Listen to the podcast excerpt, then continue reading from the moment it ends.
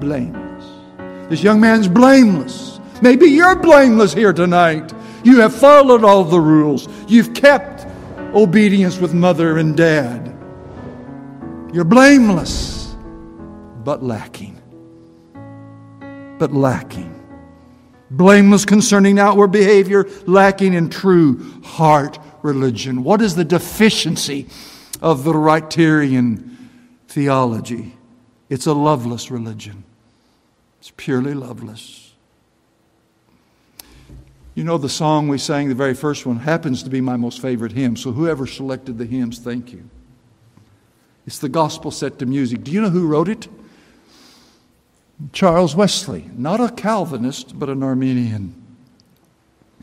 And I notice we've changed the words a little bit to kind of cover up some of the what we would consider doctrinal inconsistencies. But my friend, I'll tell you one thing. Charles Wesley probably loved had more love of God in his little finger than I do my whole body. That man loved God. He's my favorite hymn writer. I, I, I, my heart is moved by the passion of this man as he writes these hymns, these songs to God, his heart to God.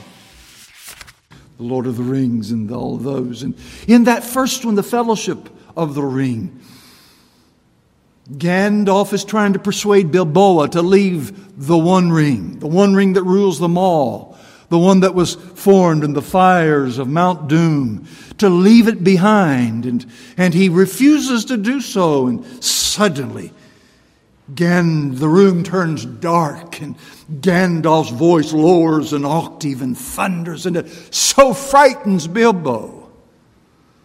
He melts in terror. Well, when you criticize my wife, especially wrongly, that's how I feel. I feel like I'm 10 feet tall and I'm speaking with thunder. And I mean to. That's the kind of anger I'm talking about. And maybe that doesn't relate to you, so maybe this will help you. What is the worst sin you can imagine? What is the one thing, the great crime against society?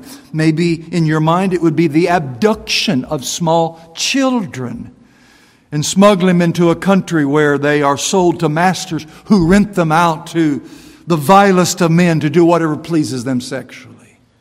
Would that be the worst of crimes against society? Or perhaps it could be taking a baby from a mother's womb and then killing it. Is that the worst of crimes? Whether they are or not, even thinking about those things for a few moments does something internally. If you really think and you let the imagination run, there's a visceral reaction to both sins. You can feel anger rise if you think about them and their reprehensibility. Well, listen carefully. To truly love holiness, you've got to feel something of a righteous anger against any sin, and especially your sins. Especially your sins. It's not to love what is right because it's the sensible, the right thing to do. It's to hate whatever's not pure, whatever's not godly, what's not ever like Jesus, what brings sadness and sorrow to his heart. It's to love all that looks like God because you love God more than anything else, even more than being perceived as right.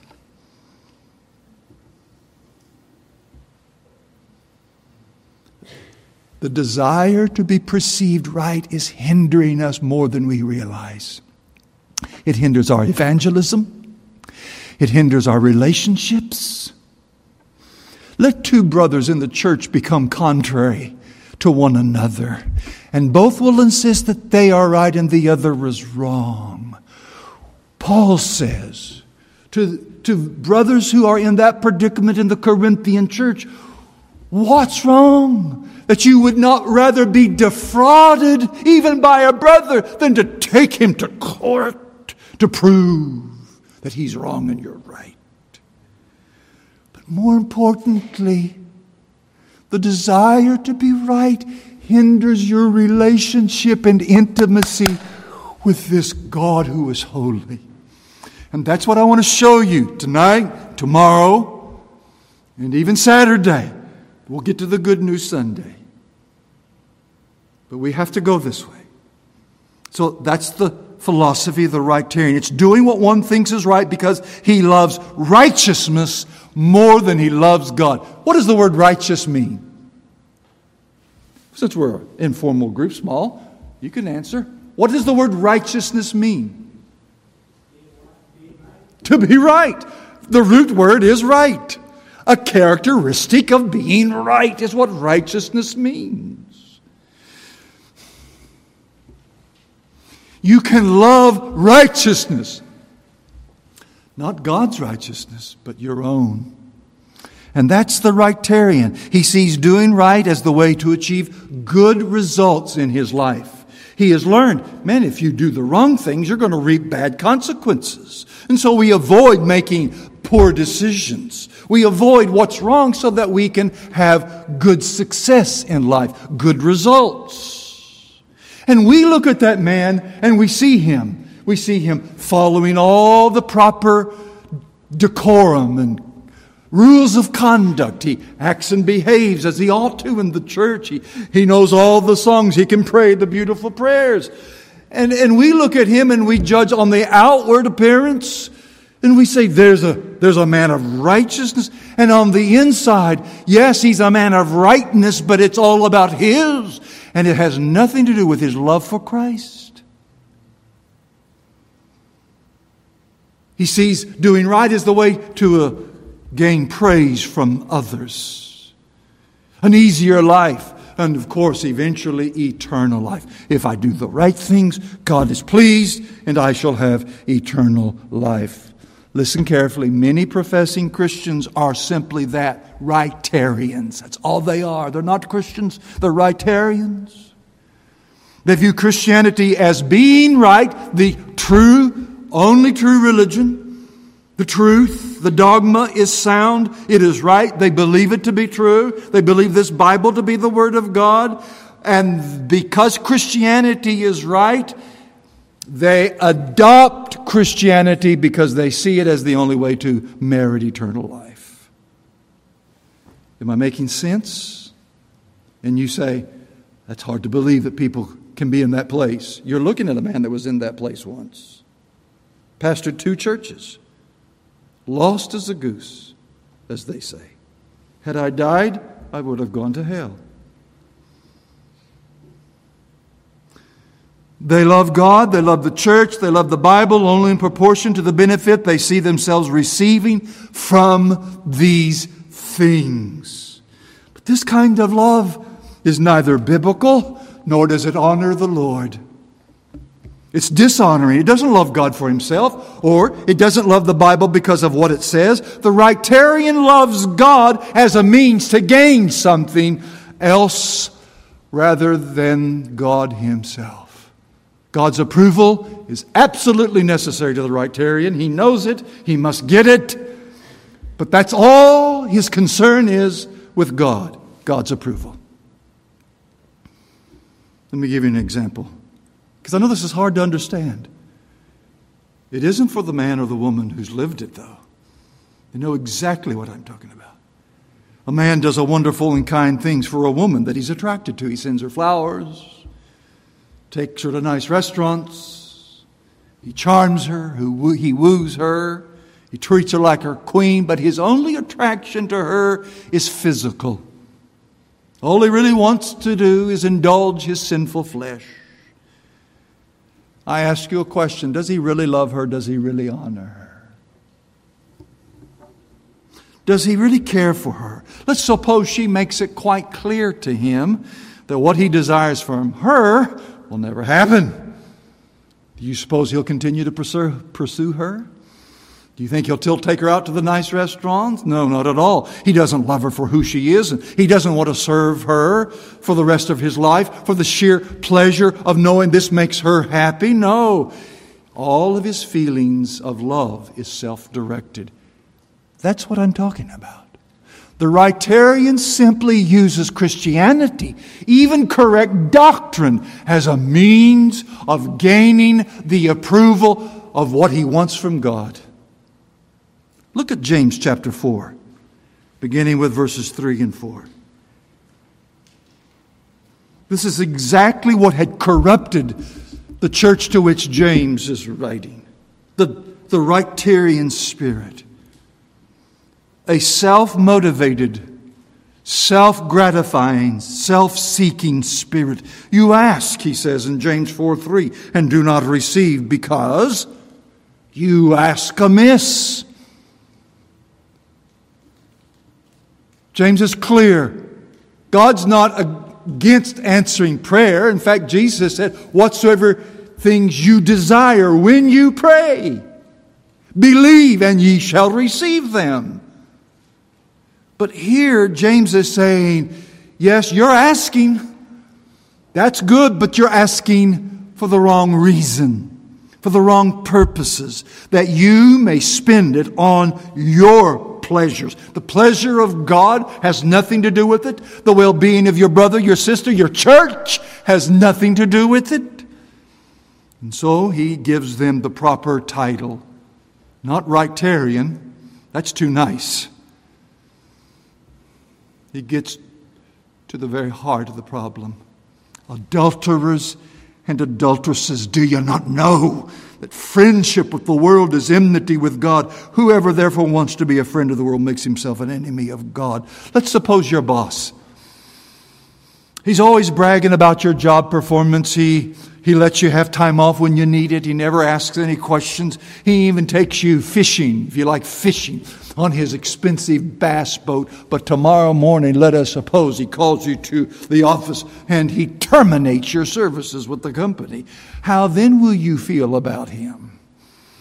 Most likely, you'll probably want to give him a piece of your mind. Do you really, did you really love him? Did you think a lot of him?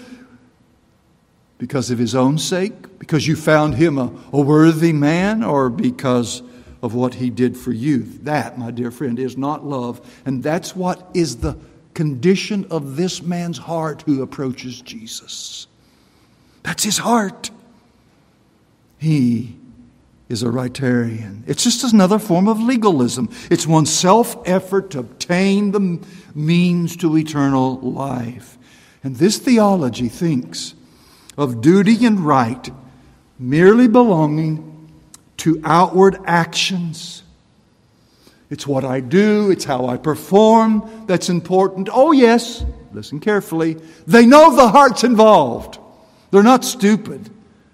They know the heart's got to be involved. There's too much about the heart in the scriptures. They hear about the heart.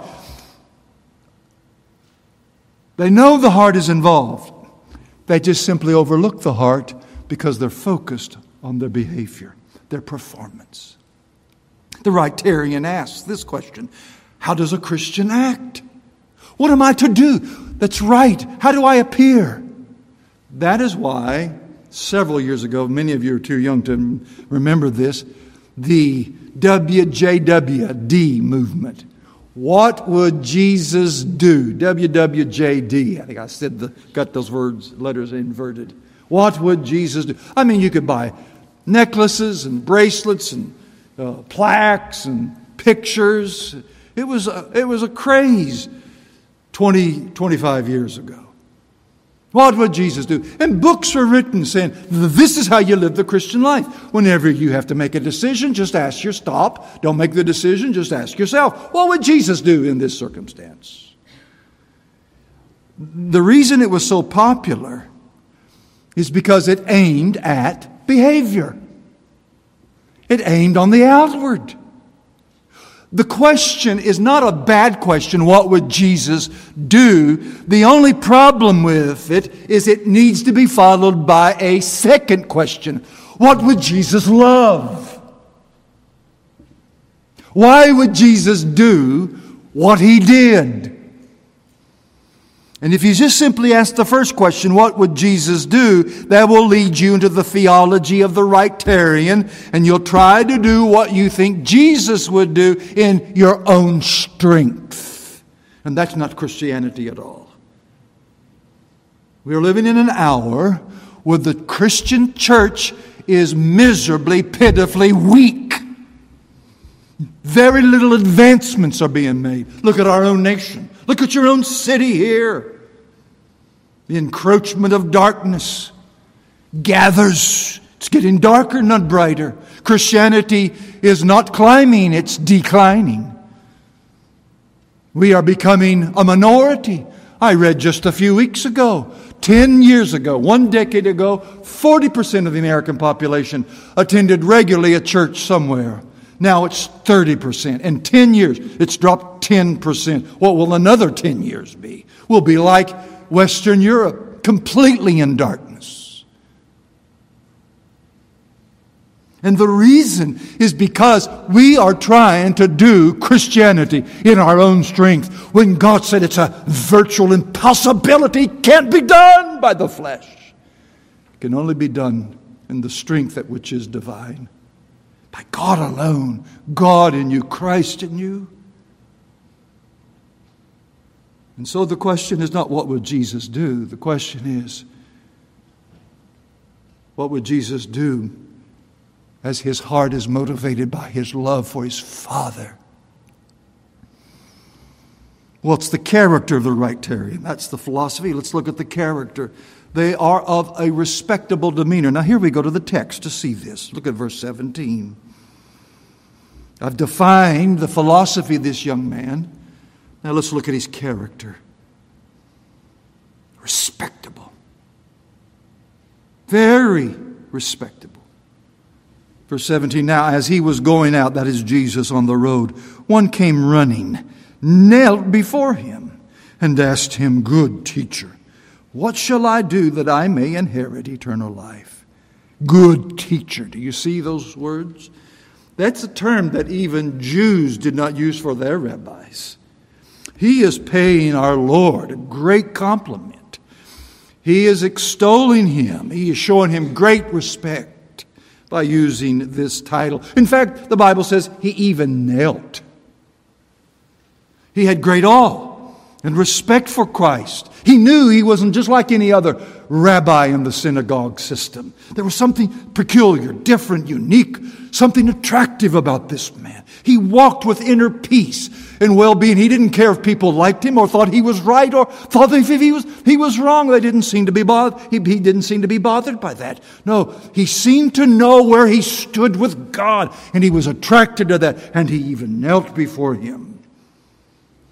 Well, beloved, I hope that we all here in this room have respect for the Lord. I do wonder sometimes as I watch people come into places of worship, the way they they drag themselves in, their demeanor, the way they act, the way they converse. Even sometimes, and I don't believe people have to have three piece suits, ladies have to wear dresses, but I think sometimes even our, our outward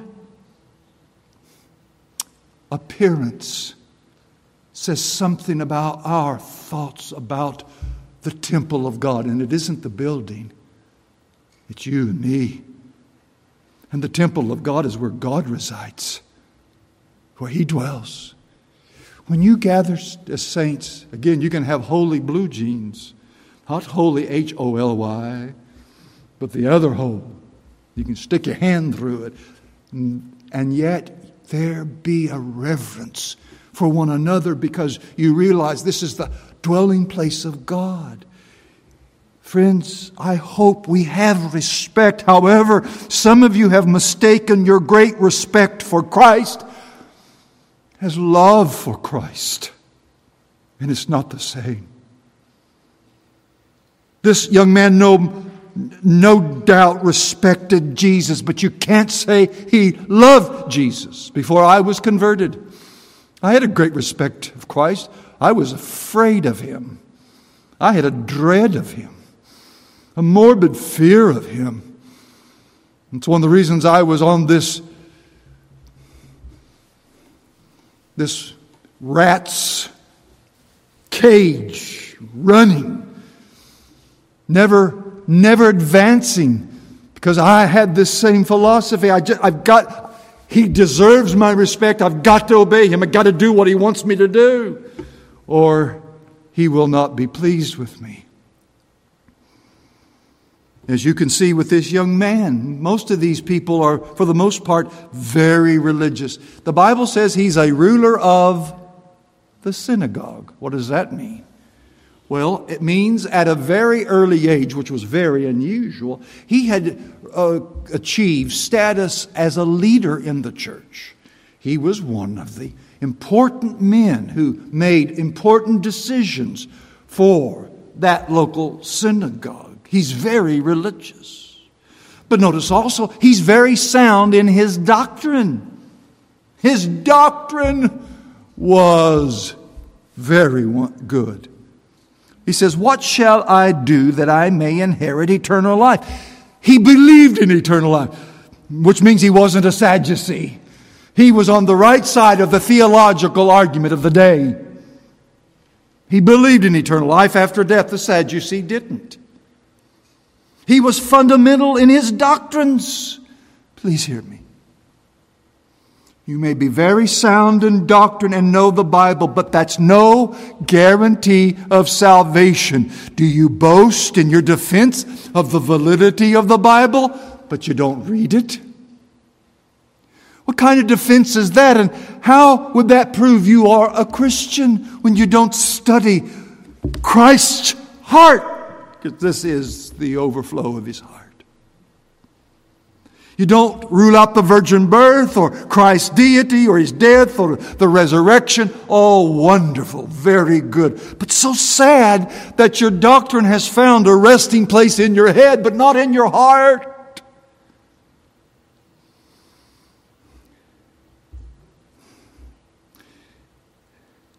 I'm speaking to someone here this evening. You may be a very young person. You maybe have already been baptized. You're very religious. You wouldn't be here if you weren't. But religion without Christ is the devil's bill of goods. It's a merciless hoax. And that was the plight of this young man. And somehow he came to know it.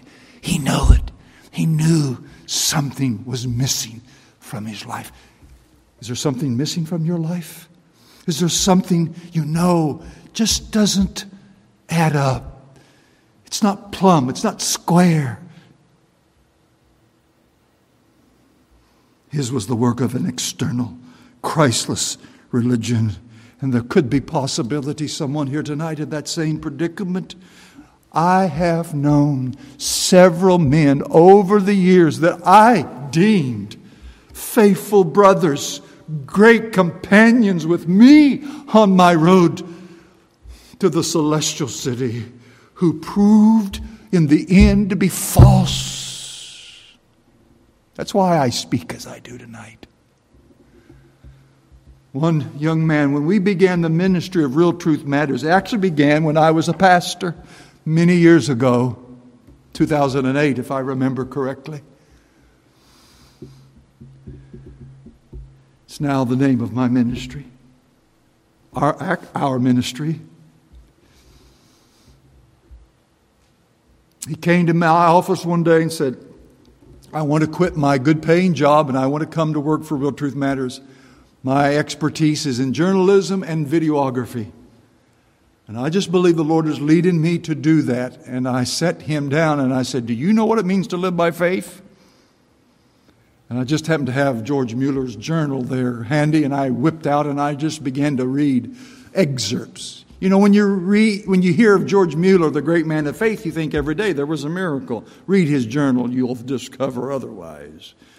Often in the early days of the orphanage, they were selling their most prized possessions just enough to raise money to feed the children. Days after days, prayers would not be answered. They would be a waiting time, sometimes very difficult. And I read that to him. I said, This is part of living by faith. I'm ready. I know this is what God wants me to do. And so he quit his job and he came to work. And he worked for me for about three years. And the more I got deeper into his heart, I began to see something that bothered me, and time went on, and I, it bothered me more and more. He began to tell me of his difficulty with the idea of being assured that he could be assured that he was saved and had eternal life. And I finally discovered why he came to work for me. He thought if he could get close to a man that he perceived to be a man of God, maybe vicariously through me, something would rub off onto him and it'd help him in his quest to be right with God. And when he discovered that being around me only made things worse, only aggravated the emptiness of his heart, he could stand it no more. And one day he walked into the same office and said, I've got to leave. I said, Leave RTM? Yes, but not just that. I don't even know if God exists. And today, today, the man, and that's been 10 years ago, he's still in darkness, not walking with God. You think, well, how could anyone be more right than in the service of God? Friend, listen carefully. All your religious service is no more than a way of convincing yourself that you belong to God. And I pray it isn't so. I pray there's nobody in that condition. And I can get to where I apply this message, this text to the Christian, but I cannot assume that. And so I ask you again, please don't resist the thought that you too might be a rightarian don't resist that because you're afraid it could be true. Don't fight against examining your spiritual condition. Don't strive against the Spirit and the Word of God. I ask you, are you sure Christ's righteousness is the only righteousness you are claiming? Are you sure?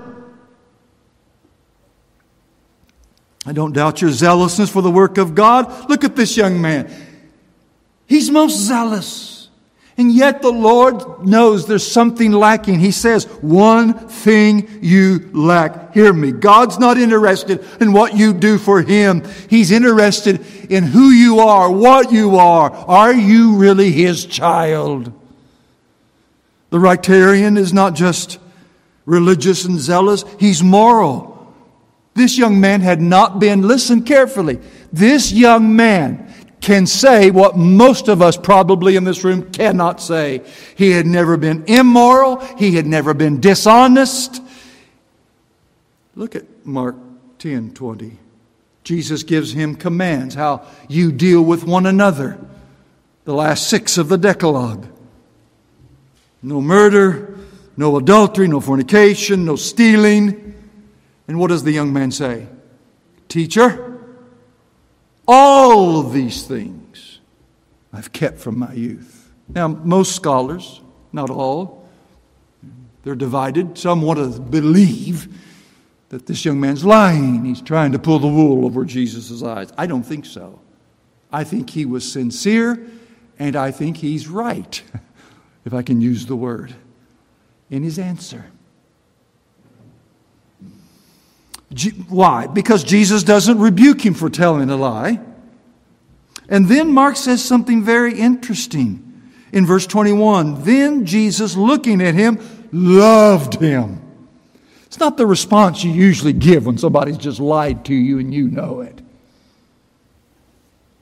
He loves him. And not only does he love him, what else does he do? He extends a call to the young man to be what? What? Disciple. But one thing more than that the replacement of Judas. He knows who Judas is, that he's a devil. John says he knew it from the very beginning. He's calling this man, just like he called Peter, James, and John, just like he called Matthew. He's calling this young man. He wants him to be the man. Now, that's my opinion. I'll give you, grant you that. But nonetheless, he's given the same call that the other apostles had received. That you cannot deny.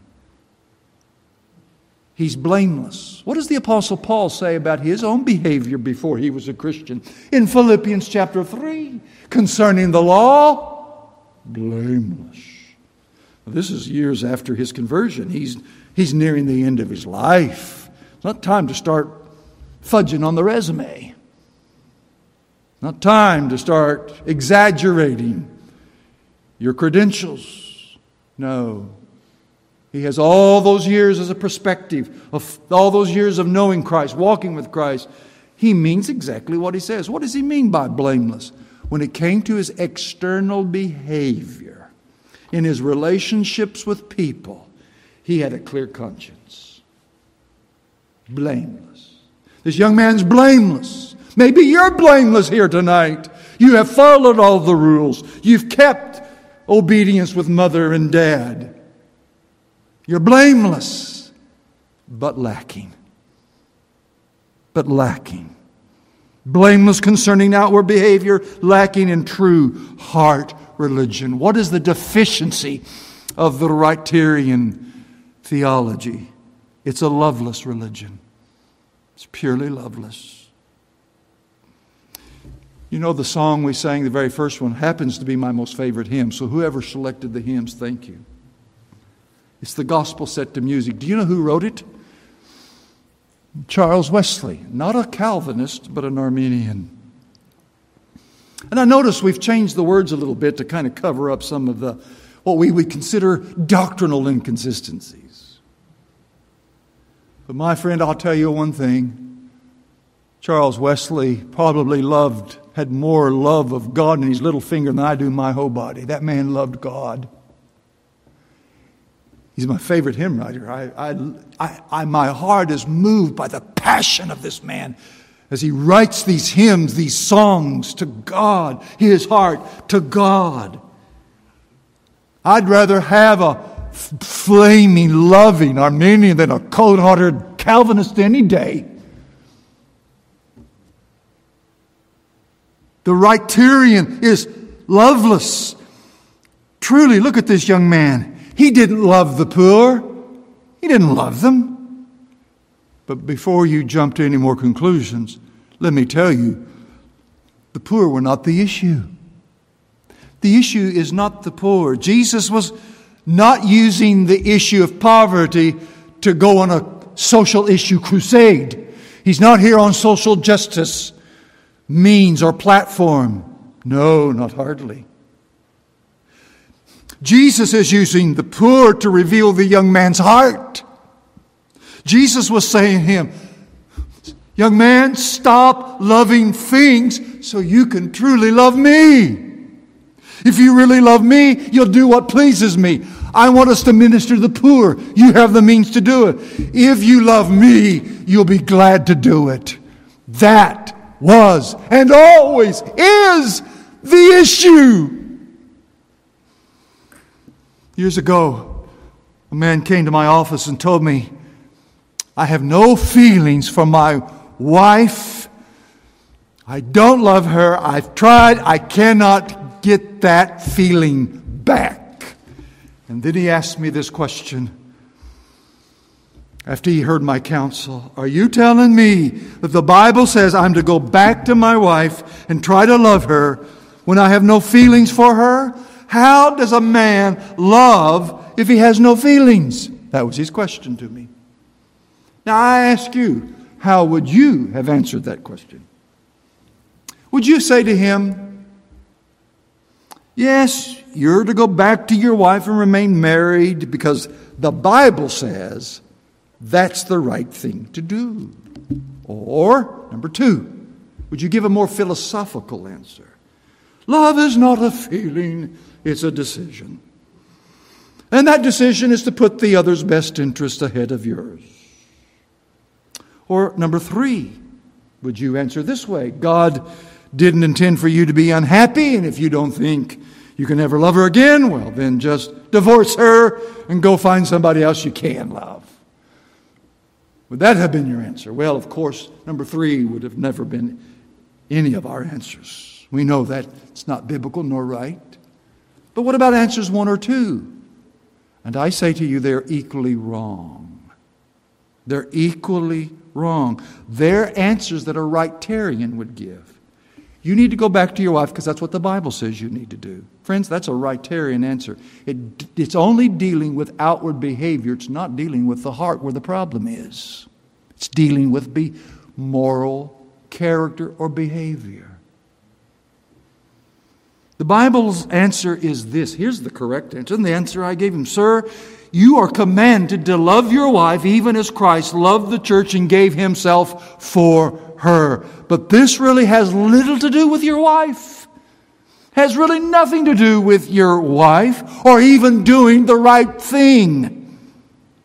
It's all about your love for Jesus. Do you really trust Christ so much that you can obey Him and leave the consequences to Him? No, because you love Him. This is the issue, sir. That's what I pressed upon His heart. Are you trusting that He promised that He could give you a heart of love for your wife, that He can love her through you? has nothing to do with her, it has everything to do with Jesus. Do you see how easy it is for the Rightarian theology to creep in, even to our biblical theology? That's why Jesus says to this young man about his finances, it had everything to do with his heart. Did he love Jesus more than what he possessed? And again, you can argue and say you love God, but I ask you, is it possible that your love is merely legalistic? You have no fondness of heart, no attraction to Him, no passion for Him, no passion for His presence. Why? Because whatever you're calling love is not a fascination with Christ. I'm asking you tonight to be honest. Are you truly fascinated with Jesus? That's the only way I know how to put this. He captures your, your delight. He, he's captured your imagination, and He still does. I was in a prayer meeting recently, and the text was that the minister used was the 73rd Psalm. You might want to turn to it, those last phrases are just so beautiful, it's worth the whole psalm. Psalm 73, the Psalm of Asaph. He's in the first half of the psalm being very honest with God and saying, I just didn't get you. I've tried to serve you, and I feel like all my good, all my rightness, all my service was all in vain because I have nothing but problems. The wicked, they're prospering. But then he says this He says, I went into the sanctuary and I, I got a good lesson. God turned my heart around. I saw the truth, I saw how wrong I was. And then he makes this statement. Look at, oh, verse 25. Whom have I in heaven but you? and there is none upon earth that I desire beside you. Spouses, people, married folks, can you say that?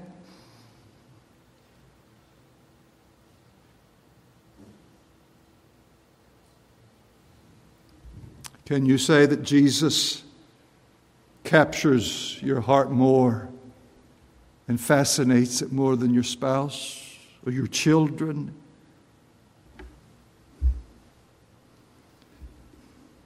Then he says in verse 28 But it's good for me to draw near to God. Do you see that? It's good for me to draw near to God. I love the way the Holman Christian Standard Bible translates that. But as for me, your God's presence is my good. And then we, the prayer meeting was then commenced after the devotion. And I begin to notice how people referring to this psalm and to that particular verse. It's good for me to draw near to God. That they begin just to thank God for his omnipresence. In other words, they reverted back to their intellectual knowledge of the presence of God, which is God's always with me, and that's my good. But that's not what Asaph is dealing with. Why do we do that? Why do we take something that is very experiential, very intimate, and we translate it out of the heart and into the mind? I'll tell you why. Because some of the Rightarian theology is still embedded in our hearts, and we have not removed it altogether. No, Asaph is saying, The experience of your presence is what's good for me. Is that what you long for? You sang about it, but did you just mimic the words and played the hypocrite when you sang those words? I don't mean to be soft, as you can tell. I mean to be fair. I mean to be honest. I mean to be searching. You've got to look within. You've got to quit pretending. You have got to quit looking at all the performance and look at the affections of your heart. Is God's presence really your good? The sense of it. If you could be right with God, here's a question you need to answer. If you could be right with God, and be assured of eternal life without ever attending one more church service, reading one more chapter or verse of the Bible, or without praying one more prayer or giving one more dollar to the church. Would you be happy? The Rightarian would answer, Yes, sir, amen, so be it. The true Christian would say, That has nothing to do with my happiness. What are you talking about?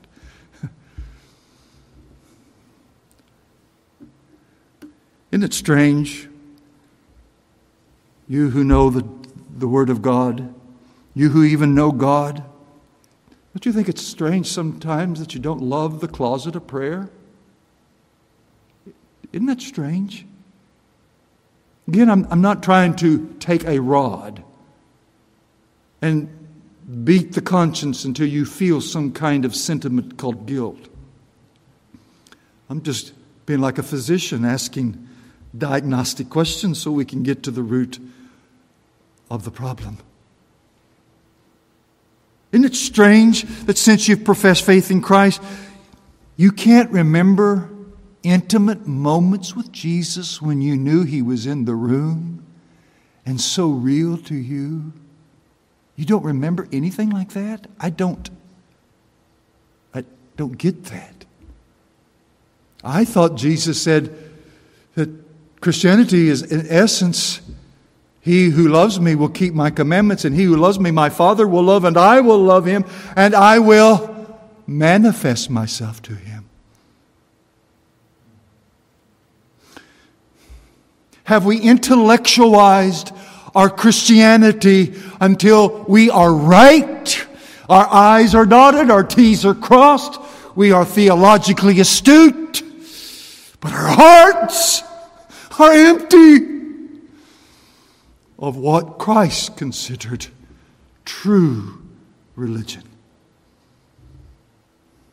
You say to me, I know I'm a Christian. Very well, then let me ask you, what about this precise moment? Are you attracted to Him? Are you fascinated? What about right now? I don't care what happened to you 20 years ago. I had false religious experience before I was saved. They were real experiences. And I know now, looking back, they were not biblical experiences. I know they were not saving. They were not regenerating. Because when you get the real thing, you know what everything else is an imitation, a poor imitation. It's a graceless religion. What shall I do to inherit eternal life? That's what the Rightarian is always seeking a salvation where he's the moral agent, not the grace of God. Now, listen, Christian, don't sit there and think you're exempt of that sentiment, of that statement, because I want to show you by Sunday we've all been guilty of that, and that's our problem. That's what's keeping you from experiencing the joy of Christ like you once knew if you're really His. You're not satisfied with God's grace. It's a selfish religion. We'll look at that tomorrow night. I won't get into it this evening. The Rightarian seeks the good and the decent for his own reputation and not for God's. Do you remember those people who ate of the miracle of the bread and fish multiplied? You know, they pursued after Christ. They followed hard after him. He left them. He, he sent his disciples away in the boat and he climbed up on the mountain prayed that night, and they didn't know where he went. And they traveled all around the Sea of Galilee looking for Jesus, seeking Christ, pursuing Christ. And they sought him when he was nowhere to be found, and they did not stop looking for him until they found him. But they sought him for the wrong reasons. For carnal reasons, to fill themselves up with the blessings of this Messiah, the ones that he could give them. Physical blessings will make a man search long and hard for Christ. Don't be fooled. Look at what Jesus says in John 6 26. John 6 26, Jesus knows their hearts. That's what he's looking after. Peter fails Christ miserably, but the behavior was not what Jesus looked at. He looked at Peter's heart. Here he looks at these people's heart. John 6 26, most assuredly I say to you, you seek me. I'm asking you tonight, are you seeking Christ? Not because you saw the sign says Jesus, but because you ate of the loaves and were filled. You want something from Him, and that's all your fascination with Christ to get what makes you feel right in the eyes of God. Now, listen as I bring this message to a conclusion. One of the characteristics of a Christian is this they are willing, voluntarily willing to follow Christ. Their minds have been persuaded and they desire Him for His own sake. Look at Psalm 110, verse 3. This is the theme throughout all the Bible. God's people seek God because God is truly their ultimate delight and joy. Psalm 110, this is the messianic psalm quoted many times in the New Testament, verse 3 Thy people shall be willing in the day of thy power. I don't I looked it up in the ESV, but I don't remember what it said, but it says, it says the same thing essentially. It uses different terminology. Your people shall be willing. They shall volunteer in the day of thy power. That, that word willing in the Hebrew, if we just want to be really exact, the, the word is a word that means a free will offering. There's no coercion, no being forced against your will. A genuine love of Christ because He is what you desire. Your mind is fully convinced He's the way, the truth, and the life. And therefore your heart eagerly pursues Him because His loving kindness is better than life. His loving kindness, His intimate love is better than life. Do you know that, my friend? If you don't know what I'm talking about, how can you sit there and claim the name Christ, Christian? Your Christian is merely ritualistic formalities. It's not of the heart. Look at Song of Solomon, chapter 5, verse 3. Here we see it again. Song of Solomon, chapter 5, verse 3. This is the Shulamite maiden my beloved put his hand by the latch of the door. She just heard him touch the handle. And what was the heart's reaction? Song of Solomon, chapter 5, verse 4. And my heart yearned for him. Does your heart yearn for Christ tonight? If we are to have any benefit of these days together, there has to be that, ex- that holy examination, that, that moment where we take ourselves and our hearts into hand and we put it in a spiritual x ray, hoping to find nothing, but relieved if we find something and know the remedy. I finally end with Revelation 22 17. God's people are willingly coming to Him, joyfully. Their hearts skip. Now, not always, not always. I don't want to give you a perfectionist idea of Christianity. I don't want to get the idea that the bluebirds are always singing, the sun is always shining, it's a balmy 78 degrees. No. There's sometimes it's hard, and sometimes God seems to hide himself, and you can't feel his presence and experience him. The word becomes just black ink on white paper. Your prayer life becomes like walking in mud, hard, laborious. You know what I'm talking about if you've served the Lord any length of time.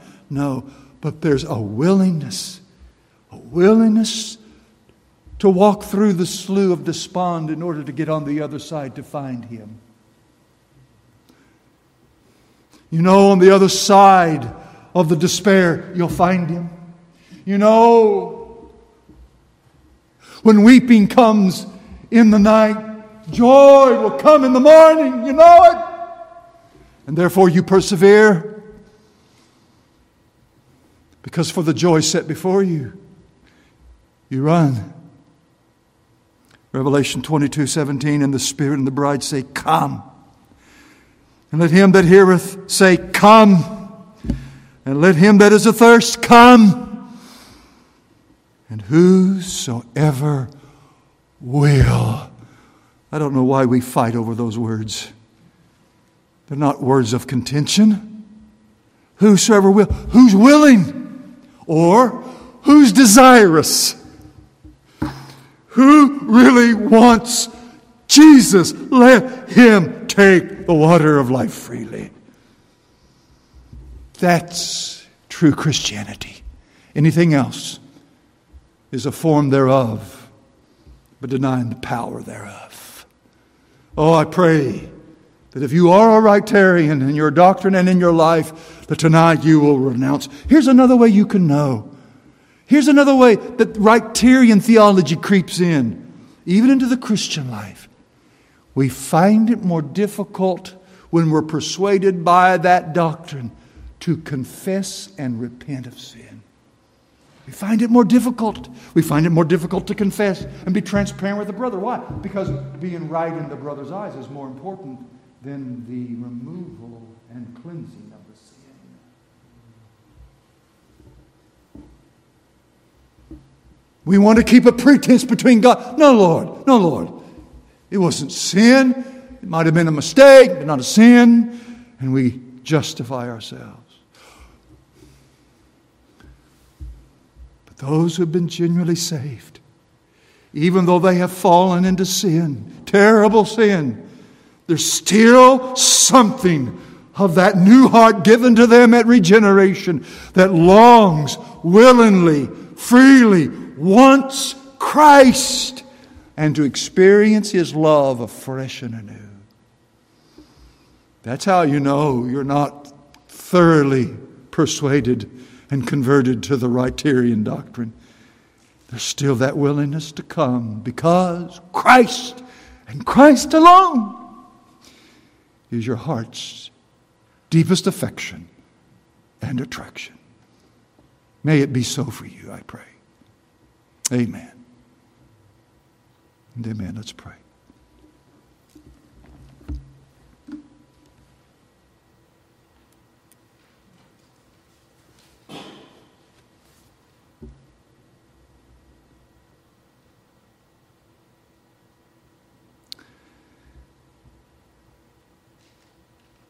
Father, I come to you tonight as one of these my of my brethren, poor and not realizing how poor I am. My vision is not good enough to see the depths of my poverty with you. I know, Father, that there's still a lot of that Rightarian junk in my heart. And I, I ask, please be merciful and rid me and my brothers and sisters of it, those who do truly know you. And Father, for that, that soul that's just like this young rich man, wanting to be right so they can have peace of mind, inner balance, the nagging questions gone, the fear of eternal life being forfeited, death in its approaching hour. Oh, Father, for that one who is in that predicament, I pray, open their eyes and do what I cannot do. Give them understanding of the heart of the Spirit. Please, we pray. And we ask all of this in Jesus' name. Amen.